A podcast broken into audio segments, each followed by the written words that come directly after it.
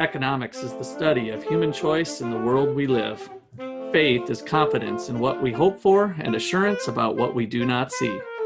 By investigating faith in economics, we can learn how they lead to human flourishing. This is the Faith in Economics Podcast, a presentation of the Gortney Institute at Ottawa University. Welcome to our show today. I'm Lou Graham, producer and graduate assistant for the Gortney Institute. With us, we have Dr. Russ McCullough, the founder of the Gortney Institute and Wayne Angell Chair of Economics. We have Dr. Justin Clark, the Menard Family Professor of Philosophy and Ethics. We have Dr. Peter Jacobson, the Gortney Professor of Economic Education and Research. And finally, my fellow graduate assistant, Austin Mellon. All right, so we have a special guest today. Dr. Rachel Ferguson is on our campus to give a talk tonight about her new book. And she is what are you, this is number four for podcasts? Yeah, that's right. She is our record holder right now in the Guinness Book for the number of podcasts with the with our faith and economics. And so it's great to have you on again. So Dr. Ferguson is the director of the Free Enterprise Center at Concordia University, Chicago, assistant dean of the College of Business, and professor of business ethics. She's an affiliate scholar with the Acton Institute and co-author of Black Liberation Through the Marketplace: Hope, Heartbreak, and The Promise of America. Her commentary has been featured in the Christian Post, the Acton Power blog, Discourse Magazine, Law and Liberty, Econ Lib, and the online Library of Liberty, as well as the National Review. So it is exciting to have you on. She got her PhD in St. Louis at St. Louis University and her undergraduate degree in Lindenwood. So she's been a, a rock solid part of the St. Louis area for a long time. And so, Rachel, it's great to have you on again. Thanks for having me. All right, so tell us uh, maybe a quick overview, and then uh, this podcast is really designed to allow the students who participated in a book club. So everybody who's in the room here has read her book, and uh, we had some great discussions over three different meetings. And so we thought it would be great to have uh, Rachel give kind of a brief overview of the book, and then we're just going to jump into some student questions. So. Yeah, I think my co author, Marcus Witcher, and I were especially motivated by just how polarized our political conversation has become, particularly around issues of race. And we are both classical liberals. So we're limited government type people. And I think there's a general assumption that if you're going to be pro Black, you're going to be big government. But we actually knew that there was quite a legacy of limited government thinkers who fought for Black rights from an individualistic perspective. And we wanted to highlight that legacy. We wanted to show how pro free market, pro limited government perspective could also be pro Black. Going back and looking through American history and also thinking about uh, solutions for the future that we think will actually be effective. All right, great. Well, let's just jump right into questions because that'll help kind of shape the conversation and get into various topics of the book. So, Lex, you're up first. Do you have any ideas about why, in the case of the Native Americans, they have received land and ample educational opportunities for retribution of their colorful history with the country, as compared to African Americans, though they share a very similar colorful history? Boy, that's a fascinating question. So I was surprised to find as we sat here chatting before the podcast that we have four tribal members in this group because Ottawa University has such an interesting history with honoring its promise to uh, to tribal members. So this is such an interesting uh, thing that I've never actually been asked before.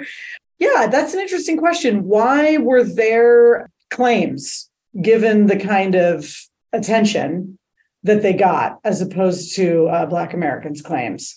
And I would say that it's probably because this is off the top of my head, but I think it's probably because of slavery. So, because Black Americans were enslaved, over time, basically, people began inventing racism as a way to justify that economic system. And so, first, you had a kind of somewhat casual sort of view, for instance, in the founding era, where people generally thought that you know black people were more primitive or something like that but they, they knew that slavery was wrong that it was a it was a quote unquote necessary evil and some of the founders actually thought that it was really dangerous for the republic that it could spell the doom of the republic because it's you know obviously it's incompatible with a free society right and so they knew that it needed to end not all the founders but some of the founders knew that but as you see racism developing over time you actually see it getting worse in the 1820s and 30s, where you start hearing slavery referred to as a positive good. You don't actually hear that until like 1828. And now you start seeing Southern planters resurrecting the idea, Aristotle's idea of natural slavery and saying some people just can't rule themselves. They're like children, right? I'm like the father, the pater familias, you know, who's going to take care of these poor people. And that was a kind of a new development.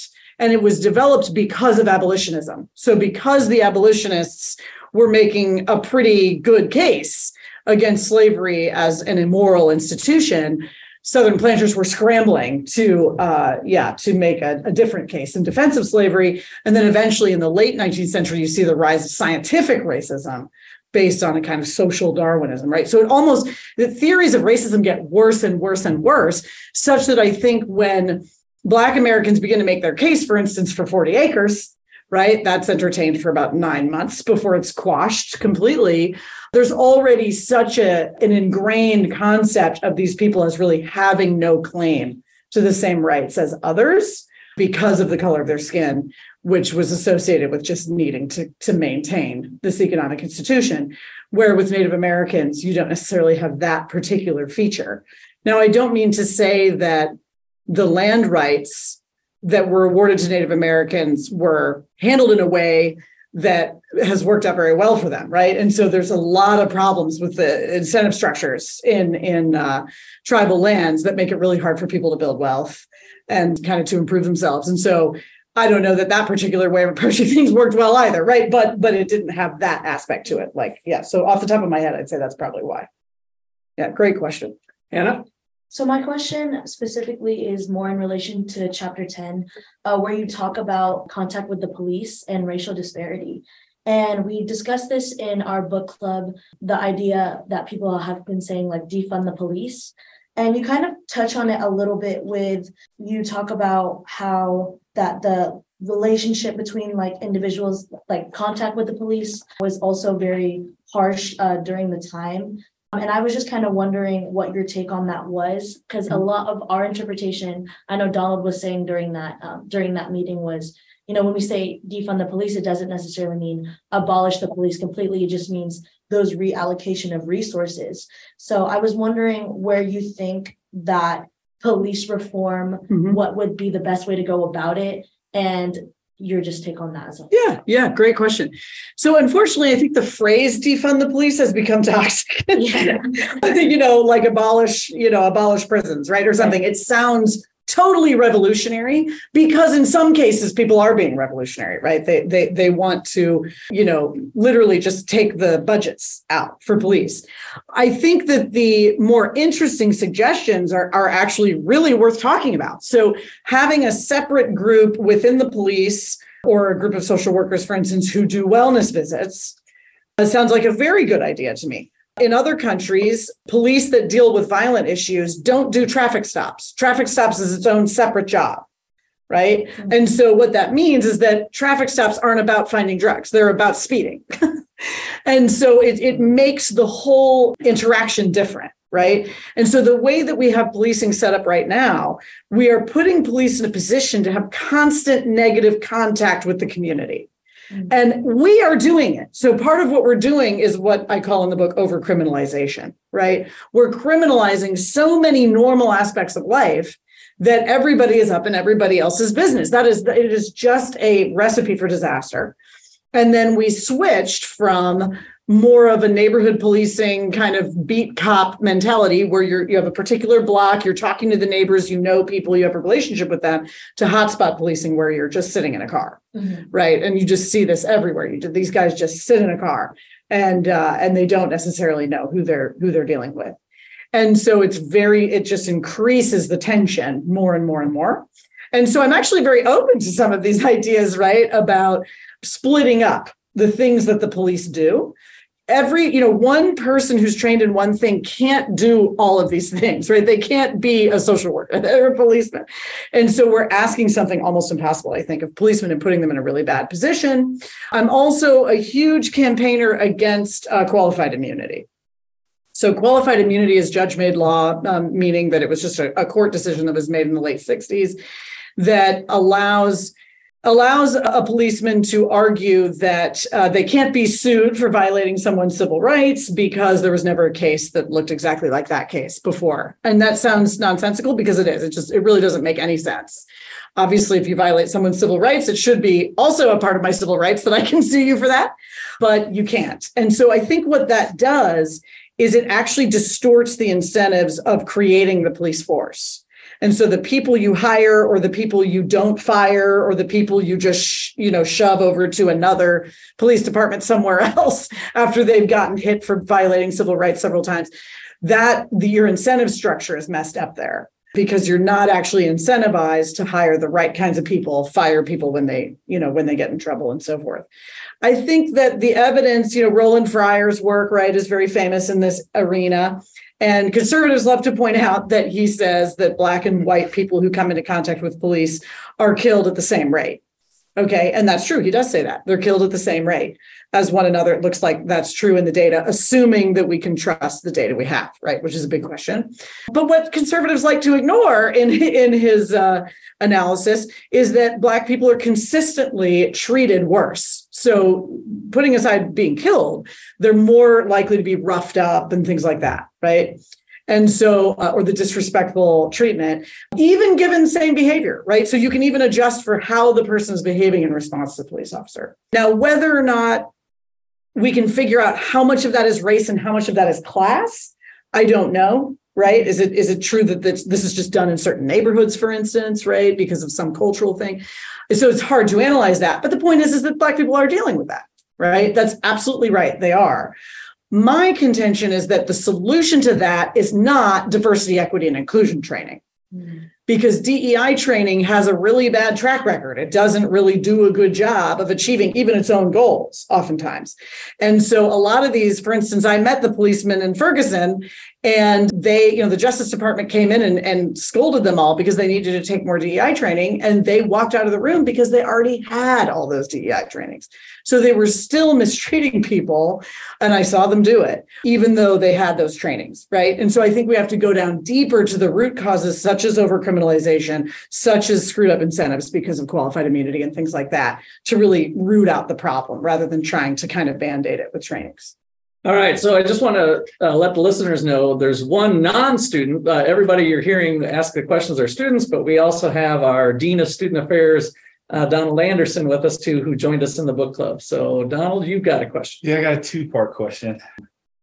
One, just kind of more surface level. Why did you feel it was necessary, you and, you and Marcus, necessary to go to so in depth with some of the atrocities with the explanation and all that? Was that done intentionally to explain? Because that was, I don't remember what chapter it was, but a few of those chapters were a little bit, yeah, harder to read because of mm-hmm. you're visualizing a lot of things that you're reading. Was that done intentionally for impact or is that, that was kind of my first. Yeah, now Marcus is the main author of chapter four, which is the chapter on atrocities. But I think I can speak for him and say it was really, really important to us to be pretty blatant and pretty honest about those atrocities because what we're trying to show in the book is that we can tell the truth about the ugly parts of American history without giving up on the American project. And so I think the polarization we see is that one side wants to say our history of racism is so ugly that it completely undermines the American project, that it's so fraught with racism that we can't redeem it, right? So that's one you might say like Ta-Nehisi Coates, right? Mm-hmm. He seems to be spiraling into a kind of despair where he's even saying, you know, I don't want my children playing with white children, right? It's like pretty intense. And then on the other end, you can have really whitewashing kind of versions of our history, right? Where everything about America is heroic, right? And, and we want to paper over. And the example I give here, and I, I hate to say this because I have many wonderful homeschooling Christian friends. But there is a series of books, you know, the Abeka books, right, which are very popular among homeschooling educators. Very good, very good on math, very, you know, it's it's good in many areas of curriculum. But when you look at them talk about slavery, it's all about benevolent masters. They even talk about Black people coming from Ham, you know, the old curse of Ham theological idea, which was a huge racist part of the of church history there's it's really pretty egregious right? They don't really want to face the truth about lynching about riots right? About the envy of white communities who didn't like the fact that black people were succeeding those sorts of things. So we felt like we've got to show that we can do both at the same time. We can say the, the liberal American project, right? The project of limited government and free markets is worth pursuing, and that these atrocities was a represent a betrayal of that tradition. And we need to return to that tradition rather than let that tradition go and try something new. And this second question, maybe one, maybe it'd be better to end on, but more or less, what do we do now? So you offer some solutions, but how do we take information that we gain in this book? How do we then use it as the student, uh, as the students are the future change agents? How do they use it now to make substantive change to, to improve, you know, the situation for their children or their generation? So how do we? Yeah. Education is one, but then how do we implement? Yeah, I think each of you, and I don't, I don't think I asked you students about your majors, but I can think of ways in which different majors or different interests could feed into different ones of the five solutions that we discussed. Mm-hmm. So, for instance, in education, we live at a very exciting moment. I think that education is being blown open for lots of entrepreneurial experimentation. And so the ability to run micro schools, learning pods, charter schools, right? We're seeing 30 states passing school choice. And I see so much. I think the accusation is that, you know, this is only going to to uh, benefit the privilege. And I don't think anything could be more wrong most of the charter schools and other school experiments that I hear about are experiments being done specifically in under resourced communities. Um, it's very exciting. Check out the work of Ian Rowe at American Enterprise Institute, his book Agency. He's running schools in New York City. Uh, my friend Reverend Corey Brooks in Chicago is starting a school for boys and then one for girls eventually. Really exciting stuff is happening. So that's a huge area that people can go into either as an entrepreneur or as an educator. I think that criminal justice reform is going to be really important for policy people and particularly local politics, right? Who you choose as your prosecutor is a local thing. How you run your police and which, you know, which towns come together and have which kinds of policies is a local thing. So as citizens, but also maybe as local politicians and other kinds of policy wonks, I think that's a really huge arena. I think with regard to economic freedom, that's mostly going to be policy wonks, right? And so it's going to be the Cato Institute, you know, and places like that. But my friend Shamed Dogan worked for 10 years to make sure that African hair braiders could actually braid hair without having to go to cosmetology school and spend $20,000. And he's just a local politician in the St. Louis area. So there's a lot of good work that can be done there. When we look at the more civil society kinds of solutions, historians, if any of you are interested in history, the, the idea of transitional justice and institutional memory. How can we properly remember and do justice to our history, record the experiences of Jim Crow survivors, understand both their triumphs and their traumas, right? And particularly in our local area, right? And how can we get those things into our institutional memory, into our libraries and our universities before these people are gone? I mean, many of them are still very much alive and kicking, and this is the time to be doing this. So transitional justice is so important for historians. And then every single person, no matter who you are and what you're interested in, can be involved in neighborhood stabilization. So I'm really obsessed with neighborhood stabilization, which has to do with the kind of organic, block by block, long term commitment that we need in order to recover from really just the terrible slew of, of policies that people have suffered from over the last 50 years. And that means everything from serious Christian believers who are being called as almost like missionaries to live in an inner city neighborhood and walk with neighbors and take years and years to gain their trust. It goes all the way from that end of the spectrum to, hey, you're a business owner, and some of these young guys who've been involved in uh, the neighborhood stabilization organization need a job opportunity, right? They need a chance to show that what they've been learning at the community garden can be transferred over to your business or maybe you're a tax accountant, right? And to use an example from St. Louis, Tiffany's starting her daycare center and she needs help figuring out all this regulatory stuff and tax stuff or QuickBooks or whatever it is that she needs to do to be a successful business person as somebody who's running a home daycare, right? And so that's something that you can bring from your own store of skills and support the people who are on the ground living on the street that that they're dedicating their lives to to renewing and so I think there's just a ton of things that people can be involved in in neighborhood stabilization. I'm on the board of Love the Lou. My sons work in the community gardens uh, all summer long and have tutored and and participated in small groups, right? And so just just being there and being present and being part of it can be huge, hugely helpful. All right. Well, that looks like a good place to take our break here. So when we get back, we'll continue on with uh, some of the other topics and questions from our guest here today. We'll be back in just a bit. Ottawa University has an exciting new major, PPE, which stands for Philosophy, Politics, and Economics. Each of these fields is interesting in their own right, but they intersect in ways that are important to understand, both individually and for your community. If you find philosophy fascinating, but want to make sure that your study of the subject is practical, if you enjoy economic analysis, but want to see how economic laws interact with moral principles, if you are interested in politics, but want to explore how economic and ethical realities constrain our political choices, you should consider the PPE program at Ottawa University. This spring, Ottawa University is organizing a PPE League competition or politics, philosophy, and economics. Students in this competition will compete leveraging the ideas of philosophy, politics, and economics in various events. If you're a professor or an advisor of college students and you're interested in your school competing in PPE League this spring, contact Peter, Justin, or Russ today. By 2030, the Gortney Institute will be known for its alumni, supporters, and participants who incorporate economic understanding with their faith in their careers, vocations, communities, and personal lives. We have some great programming going on for high school students. We have an online microeconomics class. Yes, you can earn college credit for $200 by taking an online class. It's affordable, flexible, layered with support. Our new online micro is optimized for you. If you'd like to consider some events for your high school students or that class, please contact Justin, Peter, or Russ today. All right, it's great to be back here with Dr. Rachel Ferguson talking about her new book. And uh, Justin has a question that he would not tell me ahead of time. So this is my way of saying, Justin, take it away. Great. I'm sure it's a great one. So you mentioned this uh, this term in the first part of the discussion, and for for the readers, I want I think such a great part of your book is this discussion of civil society and what civil society is, and the ways in which Black Americans were, in some ways, you know, prevented from establishing civil society in the marketplace, and then the ways in which they kind of adapted through the Black Church.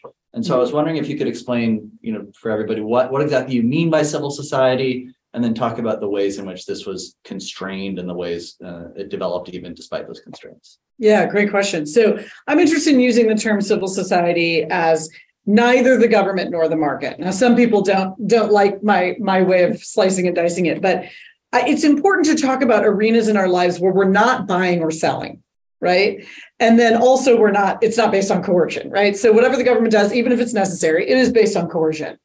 Where are the areas in which we're voluntarily coming together, but not in a way that involves buying and selling? And so, obviously, the most fundamental one is family, right? Family is totally a matter of voluntary uh, cooperation. And then we might go on and talk about church, but also any other kind of club, right? So Alcoholics Anonymous is civil society, your community garden is civil society, your book club is civil society, right?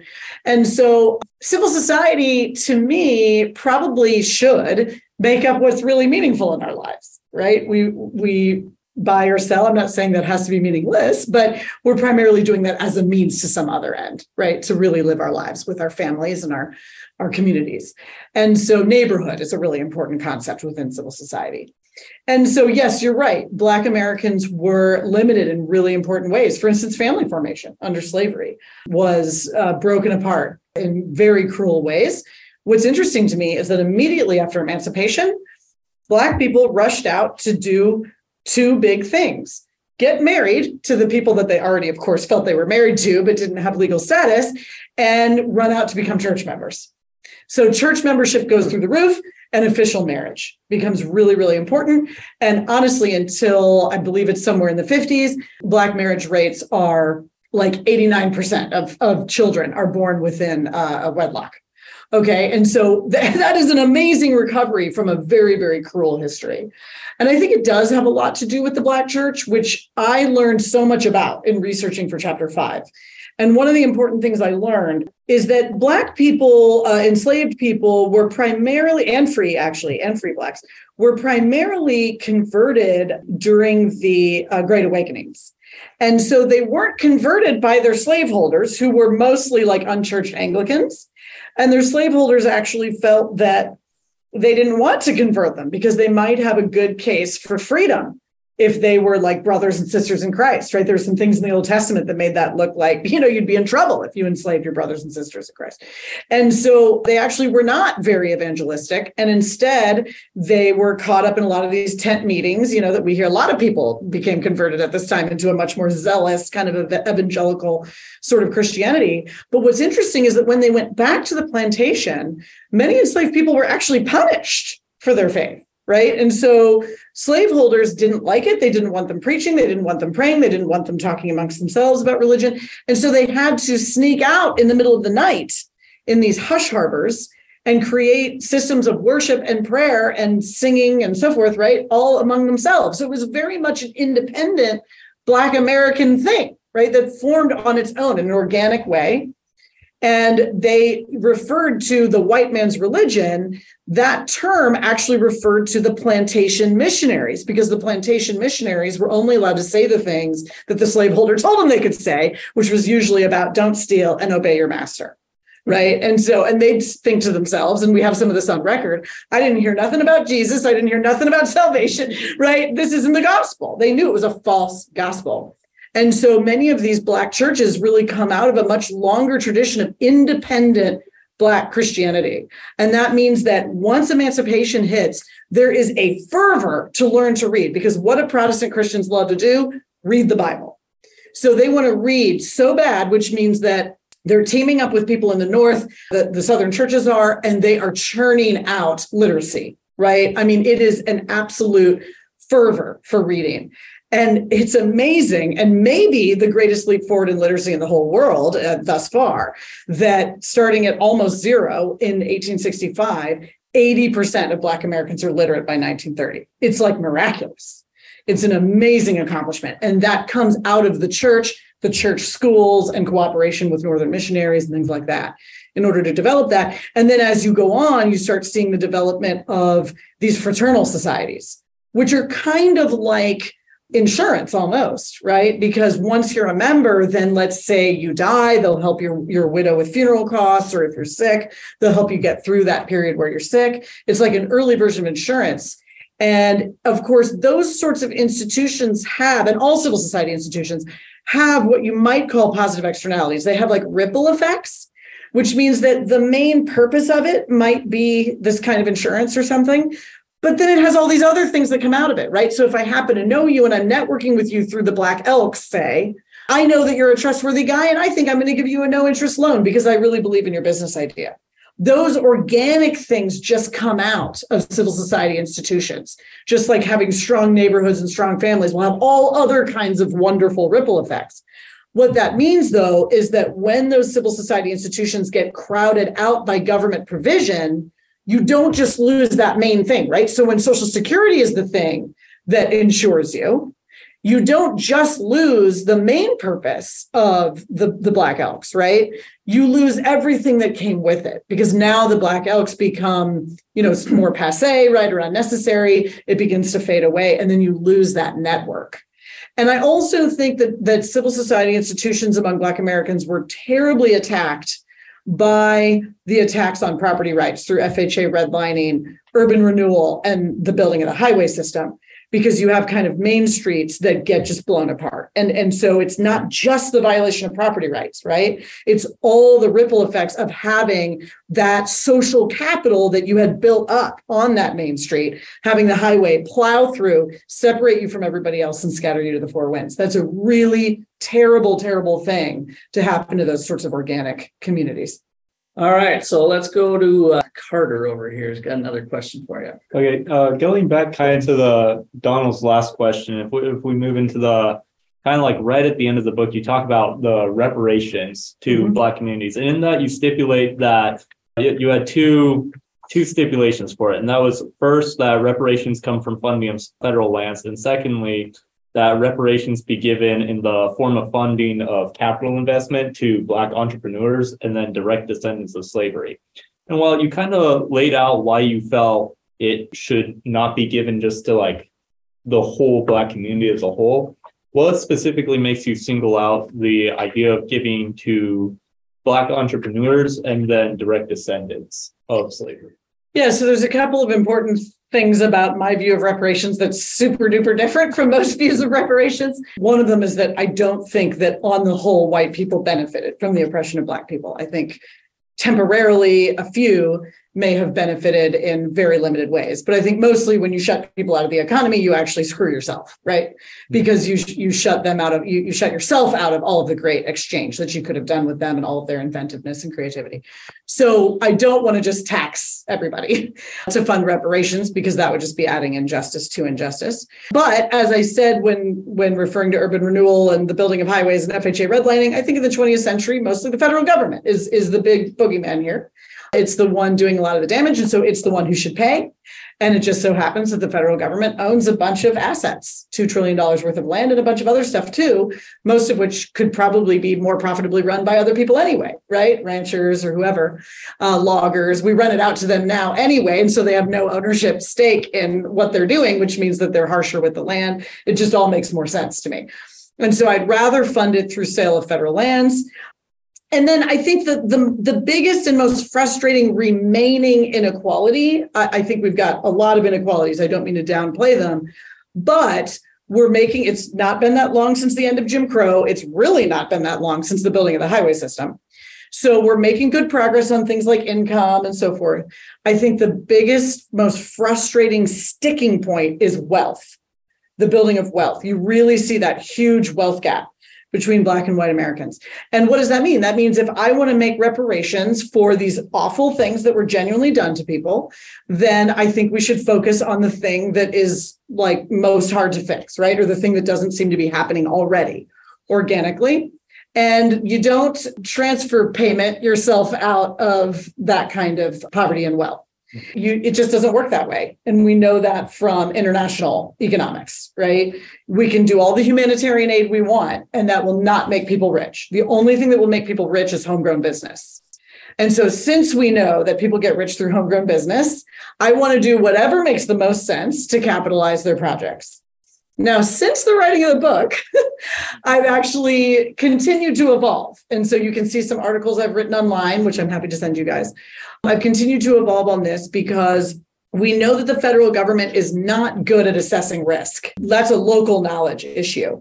And so we don't want the federal government deciding who they give money to. But we could have the federal government do certain things that would allow small community banks to actually flourish. At the moment, Dodd Frank has actually crushed small community banks. Very hard to open. The processing fees are too high to really even help people out on small projects. And so we have set things up actually to make it worse to get up and get going and get moving on business or wealth creation with your home or things like that. And so get I kind of return to my general theme in the economic freedom section, which is getting out of people's way. We could remove some of those regulatory barriers and really allow community banks to flourish and and fund those banks so that small business people and small homeowners can move forward. But i don't mean to say that we should you know give people loans that they're not really able to pay back. We've made that mistake before. Let's not make it again because we actually make them worse off in the long run. So we have to be really careful about that. Lou? For me my question is actually about reparations as well so we can just kind of continue this conversation. How would your ideas classical liberalism fit into the ideas of reparations? Mm-hmm. Seems kind of large scale for classical liberal ideas. So yeah, no, I think, and and maybe you know, I don't know that I've dug deep down into the distinctions between reparation and restitution and those sorts of things, but I think that if the federal government does, you know, violates your rights in really important ways, then the federal government should should pay restitution. And we see a really straightforward example of that in the case of Japanese internment camps, right? I don't think anyone, hopefully, no one disagrees with the idea that if I stole your land and I threw you in a concentration camp, uh, and you're an American citizen, the least I can do is give you $20,000, which is what happened in the 1980s, right? And so um, I do think reparations are something that should be kept within a human lifetime. So I'm not talking about reparations for slavery. That's not what I'm talking about. I'm talking about reparations for what has occurred in the last 80 years. And there's plenty to deal with there. Many of these people are still living. It's only their own children who have experienced the fallout of not having an inheritance, right? Or of not, not having anything to build with. So my own grandmother, who I inherited a lot of money from, she was a very poor white person from North Carolina, 10th of 10 during the Great Depression. but she was pretty smart, got to college, got to Eastern Airlines, invested really carefully, and, and did really well for herself. She got a college position and a job position that simply would not have been open to a Black person at all, right? And so did my grandfather, who, who became an airplane mechanic. And so now I have received this inheritance. So we're that close, is my point. We're that close in time. So that limits it, I think, in, in important ways. And I think the fact that we are holding the, it's not the government is going to make up for every injustice that happened to you. It's the government is going to do something to deal specifically with the specific thing that they did to you, the government, right? And so we try to keep it to maybe restitution would be a better word in a sense. What's tough is that let's take property rights as an example here. If you if if the FHA redlining means that even if you wanted to buy your house, you couldn't buy your house because the bank wasn't allowed to give you a mortgage. Then you ended up renting so that when urban renewal comes through, you're not an owner who needs to be compensated, right? Now, some of those people did own their homes and they still weren't compensated. Okay. But it's really not fair, right? That you weren't in a position to be compensated for that home just because you actually were never allowed to buy it in the first place, right? And so there's a lot of ways in which I think we have direct harms that we can point to very specific. The, the, the point is that the crime is concrete, right? It's not just that we made you feel bad for the color of your skin or something vague, right? It's a concrete violation of property rights, contract rights, or equal protection of the rule of just law. And it's being paid by the people who did it right and so in that sense i think it's i think it's concentrated enough and it goes exactly with our classical liberal values that when you commit a crime you you you have to pay for that right you have to come back and make restitution So one of the things that an insight that I never thought about before was a distinction between Martin Luther King and Malcolm X. And I try I struggled to try to find the spot in the book where it was, but it, it essentially alluded to differences among blacks, not just those two, but others on how to handle the problems, the the approach that they took. So I was wondering if you could speak. Uh, I would like to hear what you say, Martin Luther King Jr. versus uh, Malcolm X, but also maybe you can expand on on other people on different approaches to these Yeah. awful things that have been going on. Yeah, so I this is a really interesting. I'm very mixed on both figures, and I'll tell you why. So, so Martin Luther King Jr. representing nonviolent political action, and let's be clear, he did not mean that you can't defend yourself. He had guns in his home, right? Personally, you can defend yourself. It was a particular strategy, nonviolent political action, that he felt would would be healing. And I think he was absolutely right about that. And as a matter of fact, I think that most of Black America was with him and that Black nationalists movements that were more violent in nature were also more fringe in the Black community. So they were there.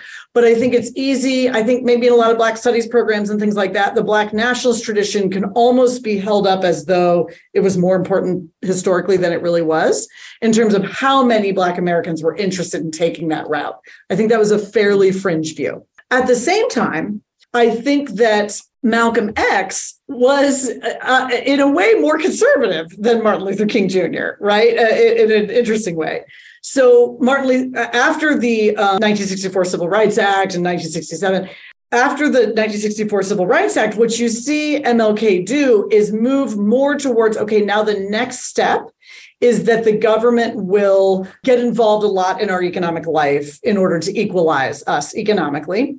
And what's interesting about that is that he was actually at odds with huge parts of the Black church. So there was really a, a split among Black churches in general, where one side went to, no, this was what we wanted, right? We wanted our rights to vote, right? And be treated equally in the workplace and things like that. And now we want to build ourselves up. And that was actually more the Black nationalist position leave us alone let us build our own wealth we're gonna we need capitalists we need black capitalists you actually have quotes right of people saying that so not all black nationalists some were more communist but many were were like that right and then and then the other route went no we need kind of a constant stream of government intervention to keep on um, you know working towards equalization and in a way you know it's it's understandable with regard to the idea that i mean mlk was not wrong the federal government did do a lot for white people, right? It gave away a lot of land. The GI Bill was useful to them in ways that Black soldiers couldn't really use their GI Bill, right? There were a lot of ways in which Black people did get kind of, I mean, white people, sorry, did get kind of a, a leg up. that black people didn't get. So you can sort of see why he was saying, well, you know, we need this, but you did see him go in a more a, a less free market direction, I guess you would say, in terms of understanding what would really build the black economy. And you had some black nationalists who were who were more traditional in the sense of no, let's build up our families, let's make sure our communities are really well functioning, um, that we're we're mentoring our kids in strong morality and things like that. And then that's what's really going to help us to make it. So it's an interesting divide. Follow up on that. So then, what do you think of the notion that segregation would have been more successful than integration? Do you do you subscribe to that? Similar to what you're saying, uh, as that was leave us alone, let us build our own communities and our own economy. Do you feel like then we would be in a better position if we were segregated versus integrating? I know that may be two separate things, but do you feel like segregation would have worked economically? So I I'm, I don't think that because I understand the tension because you had segregation in a weird way is like protectionism, right? Because black people were only allowed to buy from black people, which meant that black business was protected in a certain way because they had guaranteed customers, which means it was very painful economically when we integrated the economy because now you were competing with everybody and you'd been living under protectionism up until then.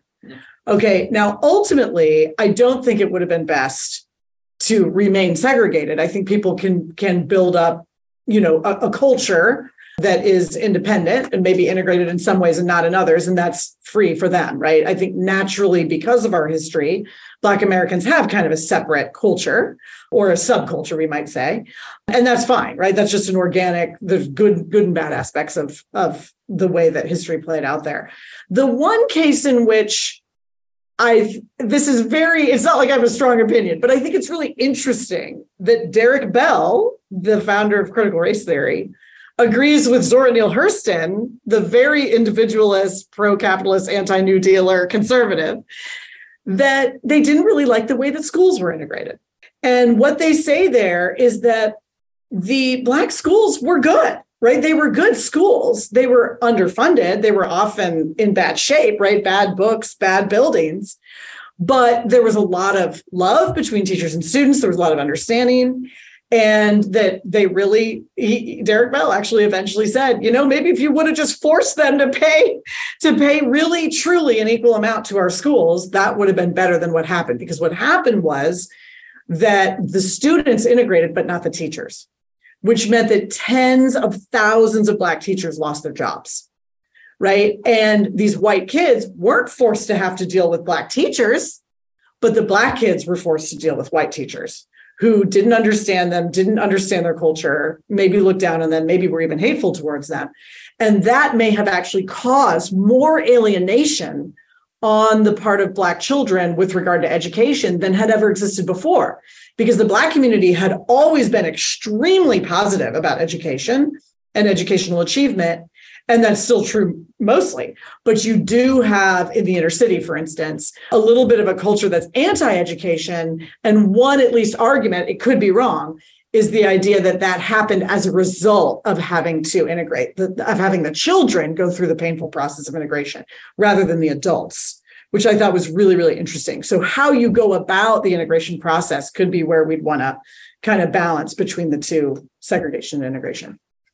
All right. Well, that looks like a good spot to wrap. Rachel, it's been so great having you on the podcast again. Look forward to your talk uh, later this evening. The Thanks. book again is Black Liberation Through the Marketplace, and we'll have it in our show notes with links. And I encourage you all to read it. It's a, a real eye opener and uh, learning experience. And I think uh, every American should read that book. So thank, thank you, you so much. I hope every American does. Amazon, $14. all right. Well, this has been a production of the Gortney Institute here at Ottawa University. I'd like to thank you all for listening. Five star rating helps other people find us. And uh, please feel free to forward this podcast along to your friends and family members that might like to listen to it. Other than that, be fruitful and multiply. Thanks.